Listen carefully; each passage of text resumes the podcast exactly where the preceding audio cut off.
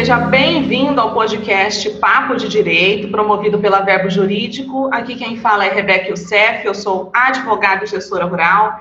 Estou aqui com o doutor Antônio Lawande, advogado, consultor nas áreas de direito marítimo, portuário e ambiental, com quem eu tenho a honra de dividir parte da matéria ambiental no nosso curso de Direito e Gestão do Agronegócio. Inclusive, eu convido você que está escutando a gente aqui agora a conhecer o nosso curso que está prestes a iniciar a segunda turma agora em agosto. Vamos lá.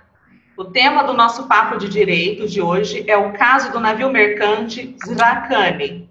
A repercussão midiática desse caso tem sido bem alta nos últimos dias, especialmente porque envolveu sérias questões trabalhistas da tripulação envolvida, como atraso de salários e problemas até com abastecimento de alimentos.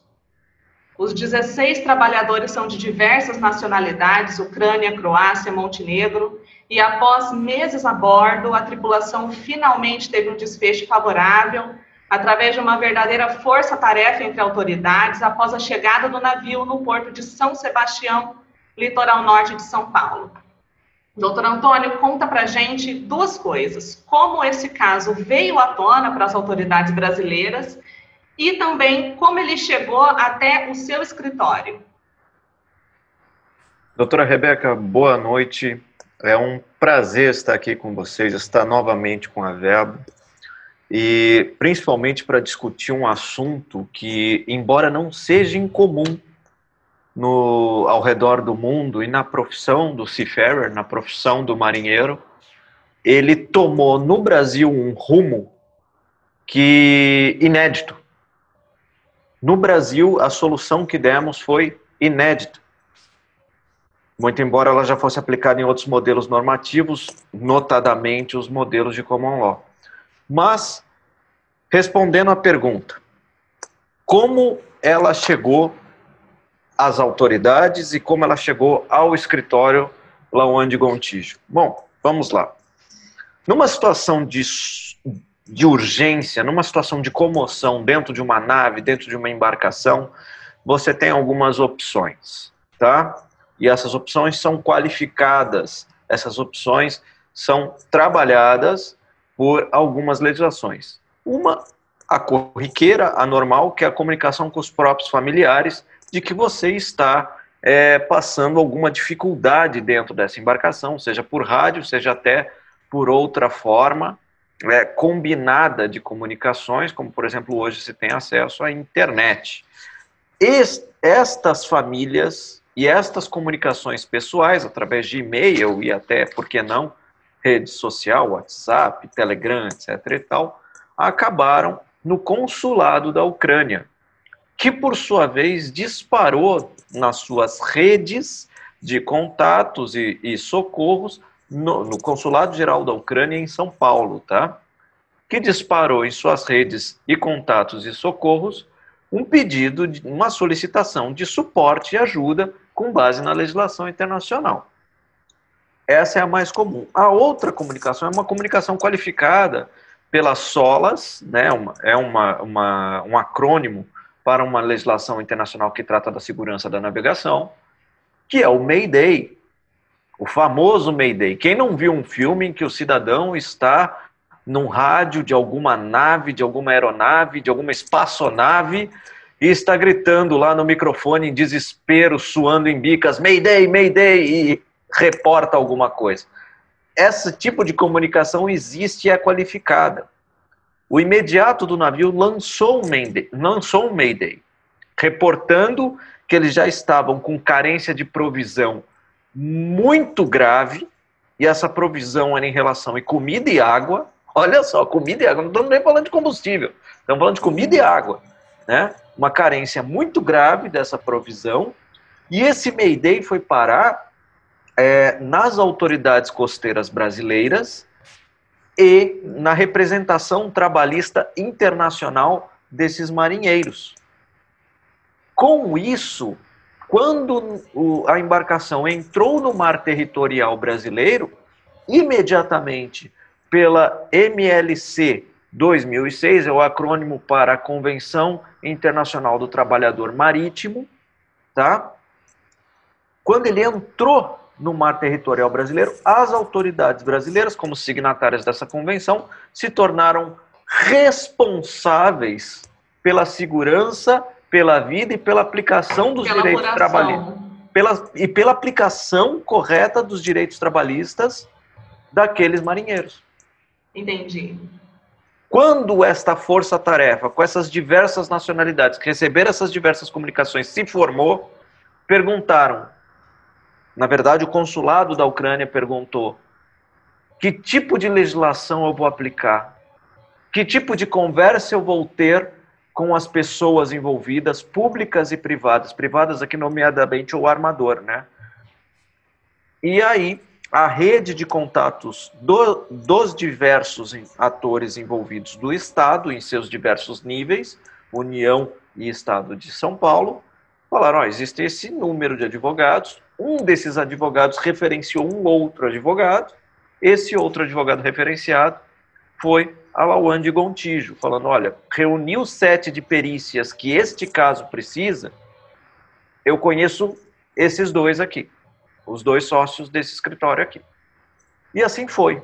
E num sábado, o Ministério Público do Trabalho e a Secretaria de Justiça pediram uma audiência privada com o nosso escritório e o caso começou. Bacana.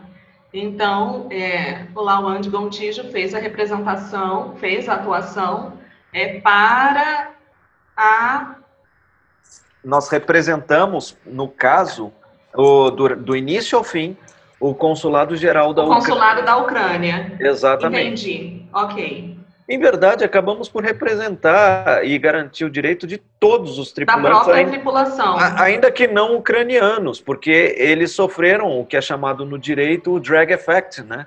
Tudo que a gente proporcionava para os ucranianos, os outros também. Era proporcionado para os demais, das outras pro, nacionalidades. Para os montenegrinos e para os croatas. Correto. Entendi. Então, é, houve todo um, um intercâmbio aí de de troca de informações e entre todas essas autoridades e o escritório de vocês. É, imagino que o navio também tenha passado por fiscalização trabalhista, né? Verdade, atuação do Ministério Público do Trabalho, imagino. Foram diversas pequenas subidas no, no, no, no costado do navio e, evidentemente, nas dependências do navio mas três em especial muito importantes. A primeira delas contou apenas com a Polícia Federal, com a Marinha e com a Auditoria Fiscal do Trabalho, que, para quem é, acompanhou o caso do Sracani, é aquele vídeo que se viu na TV. Aquela foi a primeira subida, foi aquele vídeo que viu na TV.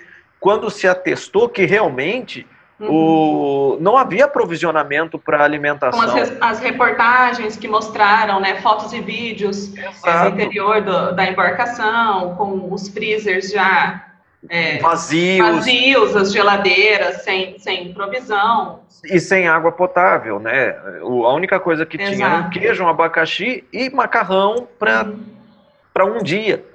Né? Quando nós entramos em cena, nós, é, e subir, antes de subirmos mais uma vez, nós demandamos o aprovisionamento imediato da dispensa do, do Sracane.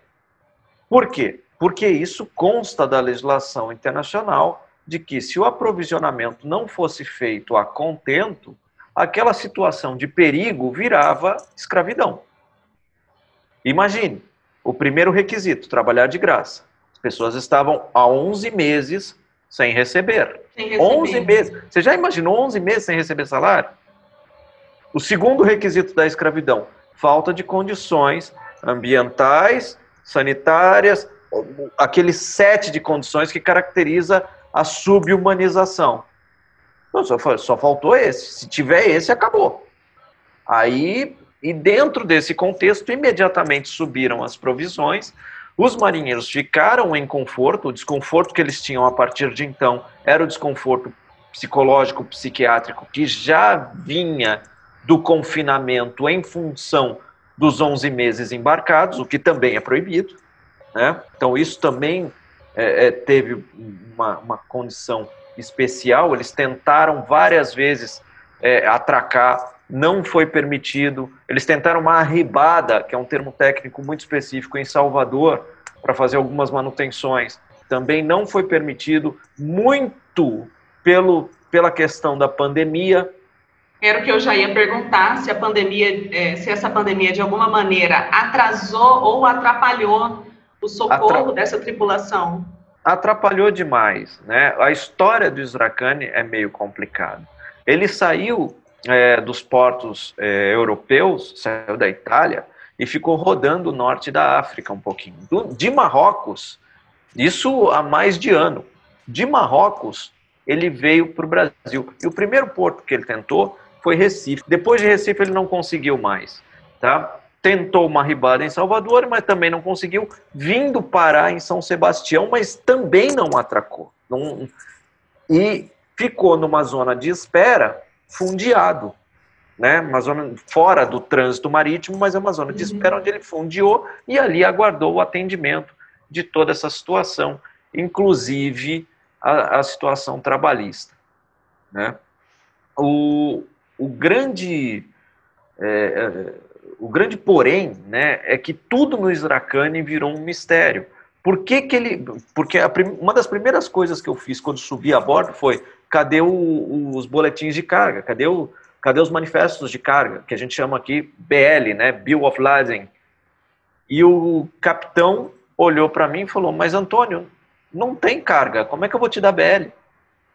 E como é que um navio sai e navega durante um ano da Europa até o Brasil sem carga? E bunker, que é o combustível do navio, custa muito caro. Custa muito caro. Como é que navega sem carga? Quem financiou isso?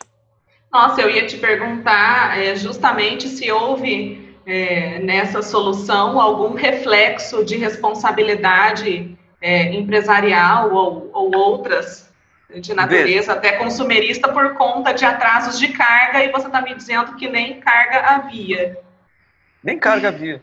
Mas é um navio ótimo para várias utilidades. Tá? Entendi. E chegou a ser apresentada alguma justificativa para isso? Para não ter carga? É, é... soa estranho as justificativas variavam. O agente de carga ouviu falar que ele vinha para o Brasil para uma missão XYZ. O armador falou que ele saiu, mas que ele não pôde carregar porque ele estava com problemas para manutenção. Ao mesmo tempo, todos nós ouvimos do Port Authority que na mão dele esse navio navegava até a Lua. Então, cada um falou uma história. Port Authority é um representante dos portos, da autoridade portuária, que garante a segurança da navegação e o cumprimento de determinadas exigências perante o, os capitães dos navios. Tá? Então, cada um falou uma coisa e, para nós, o que interessava era justamente livrar os ucranianos daquela situação e, evidentemente, os demais marinheiros. Sim. Como é que a gente conseguiu isso? Graças, ao Graças a dois fatos. Primeiro, o Ministério Público ele fez bem a receita dele, o Ministério Público do Trabalho. Só que a receita numa situação dessa, ela faz com que você não tenha eficiência na, na conclusão das coisas pelo devido processo legal e pela característica da situação. Então você teria que entrar com uma ação civil pública, arrestar o navio, botar o navio, por quê? Porque a empresa era, a empresa armadora era de Malta, o representante da empresa armadora era um italiano, a tripulação era ucraniana, croata e montenegrina, é, o navio tinha bandeira e registro panamenho, ou seja, que jurisdição que você vai mexer?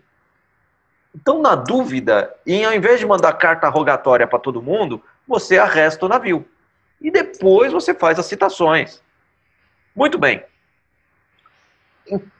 fazendo esse procedimento todo, ia acabar que os marinheiros iam receber os seus direitos trabalhistas daqui a um ano, dois. Muitos deles não iam conseguir ser repatriados tão cedo, porque o Estado tem suas limitações, e era o Estado que ia ter que fazer. Então, o Ministério Público começou essa receita. A sorte do Ministério Público e a nossa também é que, por um erro judiciário, só posso qualificar como um erro judiciário, o juiz de primeira instância se declarou incompetente. Ele falou, não, não, está em alto mar, eu não sou competente. Eu falei, mas como é que o senhor não é competente? Vamos lá. Quando o Ministério Público me trouxe essa situação no sábado, eu me assustei. Eu falei, pronto, o promotor rasgou Montego Bay e está aplicando Genebra. Montego Bay 82 é a atual Convenção das Nações Unidas sobre Direito do Mar. E é ela que define o que é nosso mar territorial. São as tais 12 milhas que se aprende. Tem gente que aprende no primeiro ano, tem gente que aprende isso no quinto ano. Né? Então, as tais 12 milhas vêm dessa convenção internacional. Eu falei, mas como? O navio tá, não está nem a três. Como é que vai falar que não está no nosso mar territorial? Acho que alguém não, não leu, sei lá. Mas graças a esse erro, que nós pudemos fazer a segunda alternativa. Qual foi a segunda alternativa? O Covid exponencializou uma tendência que o mercado já estava sinalizando. Vai faltar navio e vai faltar container. Com a pandemia, a paralisação dos serviços, os containers não rodavam nem os navios. É, Para quem usa ônibus, isso fica muito claro. Quanto menos circulação, menos ônibus passam. E mais gente vai entupir um ônibus é. passar de 30 em 30 minutos. Com os navios são a mesma coisa. Então, quando você teve essa circunstância e um navio disponível, começou a se articular e perguntar quem quer comprar um navio ou seus contratos.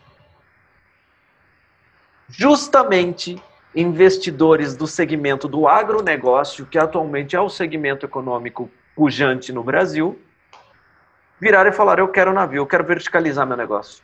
Eu quero os contratos desse navio, eu quero verticalizar o meu negócio. E esse investidor, quando veio.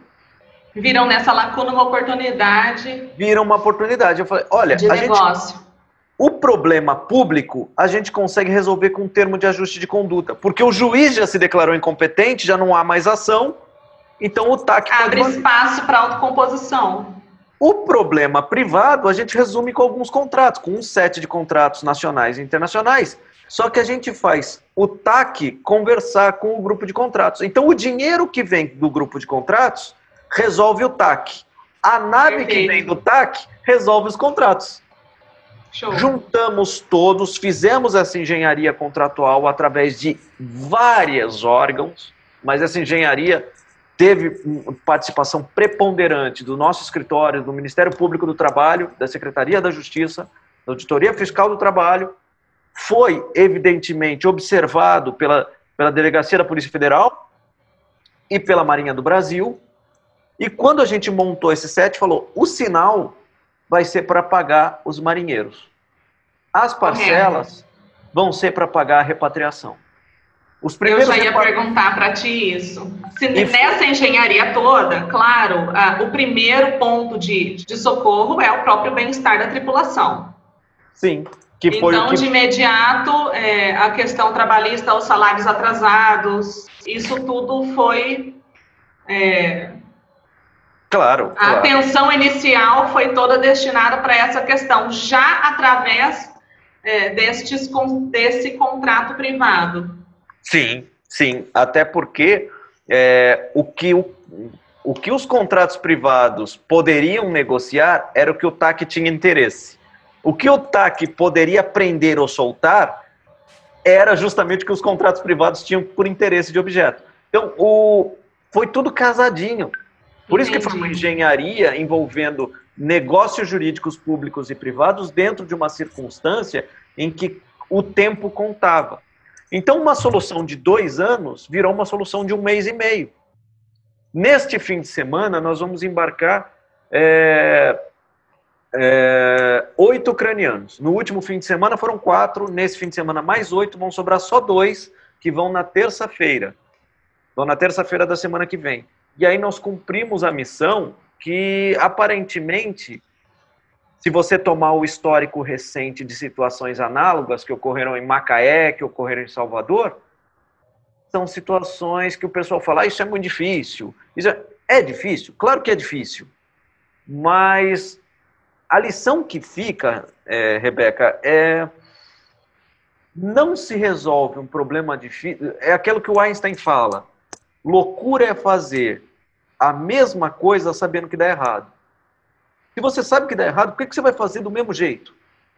Né? O Einstein falava muito isso. Então, pensa um outro jeito. O direito é unitário.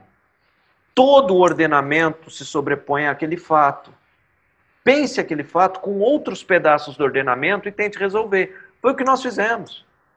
O mais importante nesse procedimento foi a engenharia e o tempo. O tempo conta muito. Cada passo tem que ser no tempo certo, senão ele não funciona. Então, e aí todo mundo ficou feliz, né? Os ucranianos ficaram felizes, o consulado cumpriu sua missão, o Brasil se livrou de uma responsabilidade internacional, que o Brasil, a partir daquele momento, era o responsável. E ele não podia falhar, não podia falar, manda esse navio embora. Que o Brasil podia ser demandado no lugar do Panamá, de Malta, de qualquer outro. Você falhou junto por omissão. E aí a República Federativa do Brasil cumpriu sua missão. Muito bom. E, e, Antônio, quais foram as opções oferecidas à tripulação? Eles, eles embarcam de volta como tripulação a trabalho ou não? Como é isso? Aí é, tinham duas situações a serem resolvidas, na verdade, três situações a ser resolvidas. O bem-estar deles, tá? E aí bem-estar, leia-se, o aprovisionamento e a saúde desses marinheiros, física e mental. Segundo ponto, a questão salarial. Terceiro ponto, a questão de repatriação. O aprovisionamento a gente fez e a saúde física e mental ocorreu um acompanhamento, muito embora eles ainda estejam sob estresse. Isso eu reafirmo quanto você quiser, porque eu tenho as provas disso. Tá? Segundo ponto, é, a questão dos salários foi integralmente pago. Os salários foram integralmente pagos. Tá? Nesse aspecto foi espetacular e foi num timing muito bom. Terceiro, a questão da repatriação. A questão da repatriação, nesse caso, ela é criticada até pelo nome, repatriação. Porque pela MLC 2006, esta tal repatriação, quando você pensa em repatriação em termos clássicos, em termos de Declaração Universal dos Direitos Humanos, em termos de, de, de lei de imigração, etc. e tal, você pensa em devolver o nacional de um país para o seu país de origem. Para o país de origem. Ex certo? Na MLC 2006, não. Na MLC 2006, você tem que ter estruturas para tomar a vontade deste indivíduo de forma não coagida, de forma livre, de forma legítima, e em ele manifestando a vontade, ele pode até, se quiser, um, continuar com o contrato de trabalho, desde que em termos legais. Dois, se não quiser continuar com o contrato de trabalho, ser, entre aspas, e usando impropriamente a palavra, mas a, a convenção usa essa palavra, ser repatriado para onde quiser. Então você imagina, teve, esse caso, esse caso ocorreu, né, no, quase ocorreu no, no episódio Zracani, que um marinheiro montenegrino, ele chegou a vez dele manifestar perante o auditor fiscal do trabalho e duas outras autoridades, uma internacional, uma nacional. Evidentemente, a que estava internacional lá era só o consulado da Ucrânia. Este marinheiro montenegrino foi perguntado a ele, a este marinheiro montenegrino foi perguntado: para onde você quer voltar? Você quer voltar para Montenegro, para alguma cidade específica de Montenegro, ou para outro lugar? E ele falou: Olha, eu vou ter que voltar para Montenegro por dois motivos. Um, porque eu estou com muita saudade da minha família, outra, que eu tenho que colar um grau lá em Montenegro, que eu só posso colar lá, porque eu tenho que assinar um livro lá. Mas se eu não tivesse isso, eu ia pedir para ficar no Brasil e ir para o Rio de Janeiro, que eu quero funk carioca e não sei o que, a música e tal ele queria ser repatriado para o Rio de Janeiro, se fosse a vontade livre das, das responsabilidades que ele tem. Então, ele poderia. E ele poderia? Tranquilamente. Pela MLC 2006 é possível. Então, não, essa, esse nome repatriação não é próprio. Mas o que aconteceu lá? Todos seguiram a regra do jogo, vamos chamar assim, as condições normais. Sim. Todos falaram que não, não queriam não queriam a continuidade do contrato de trabalho, à exceção de um montenegrino. Um montenegrino falou: Eu quero continuar no Isracane uma vez que eu fui pago. Eu posso continuar porque agora a coisa parece séria. Então, esse montenegrino. Então, ele é continuou, porém, ele vai, é, ele vai continuar. Uma nova empresa. com a nova empresa. Com a empresa que assumiu e tudo mais. Exatamente. Iniciando uma nova relação. Tá. Só que os outros, especialmente os ucranianos, todos falaram: não queremos continuar e queremos ser repatriados. Com a emissão da passagem, a Anvisa olhou aquela passagem, falando: eles desceram de bordo? Não, nenhum deles desceu de bordo. Ótimo. Fez os protocolos da Covid em cima dessas pessoas, em cima desses marinheiros, emitiu o, o o documento necessário para o desembarque, uma livre prática, ou algo, nesse sentido, algo análogo, e esses cidadãos dirigiram, vão, e nesse caso, no caso desse fim de semana, vão se dirigir imediatamente para o aeroporto para ser repatriados, ou para Kiev, ou para Odessa, e de lá para a sua cidade. E de lá para a cidade. Para a cidade. Correto. Muito bacana. É, a gente percebe que nesse caso existe uma multidisciplinariedade aí de várias matérias e de vários atores, né? É, só que nesse nosso bate-papo a gente consegue identificar muito fácil, né? Questões de direito marítimo, de direito internacional, questões trabalhistas. É, o que, que você enxerga na tua atuação profissional que pode ter sido um diferencial para o sucesso desse acordo? e que você deixaria aqui para a gente até como lição, como inspiração para tantos advogados que nos ouvem? É, se você quer crescer numa carreira, qualquer carreira, e a nossa não é exceção, a nossa só é a que mais cresce no Brasil, das carreiras de curso superior, a carreira de advogado. Mas se você quer crescer numa carreira, pense o seguinte: as pessoas que fazem sucesso dentro de um determinado nicho de necessidades de mercado, fazem do mesmo modo há tanto tempo. Se você fizer igual a elas, das duas, uma. Ou você vai ter que vender mais barato que elas, ou você vai ter que provar que é melhor que elas. Sendo que elas já estão no mercado há muito tempo. Ela pode te derrubar tanto economicamente como intelectualmente. Então você fuja dessas fórmulas feitas. Porque se nós fôssemos seguir pelas fórmulas feitas, com certeza os marinheiros ucranianos ainda estariam dentro do Isracani, pedindo pelo amor de Deus para descer, ninguém seria pago, o Isracani estava arrestado, esse navio ia apodrecer até vir uma penhora para pagar esses caras. Então, Reféns não só da própria situação, mas também de toda uma estrutura engessada, burocrática, lenta, mais do que isso, a sua contraparte, quando está acostumada com o mercado dela, ela sabe daquele mercado muito mais do que você. O devido processo legal, o conhecimento do devido processo legal favorece a ela. Então, seja criativo nas suas soluções, seja, seja criativo na sua inserção no mercado. O direito é unitário. Todas as fórmulas e formas jurídicas incidem sobre o mesmo fato ao mesmo tempo. Então, crie caminhos para obter uma vantagem legal e legítima. Foi o que fizemos. Utilizamos do mercado para resolver uma questão internacional. E resolveu. Ah, mas isso já teria sido testado em outros lugares? Sim, no Brasil, isso é testado o tempo todo. Olha os MNEs aí. Quantos e quantos MNEs você não vê uma contingência trabalhista ambiental gigantesca que o comprador resolve e transforma o crédito da solução em preço do M&A. Isso foi feito em âmbito internacional na parte de navegação, na parte de portuário, na parte de marítimo, na parte de direito do mar. Então, sejam criativos para que o mercado não continue na mão dos mesmos, para que renove, para que respire, para que o nosso direito volte a ser pujante de novo. Muito bom, excelente, excelente conselho. Inclusive, é, essa chamada para criatividade e até é, de trabalhar várias frentes ao mesmo tempo, porque o direito é unitário e eles, todas as áreas conversam entre si. Perfeito. Isso é uma prática que a gente, que a gente percebe com muita força na advocacia para agronegócios. A gente costuma dizer, eu pelo menos digo isso o tempo todo, que a nossa área de atuação não é específica, específico é o nosso cliente, né?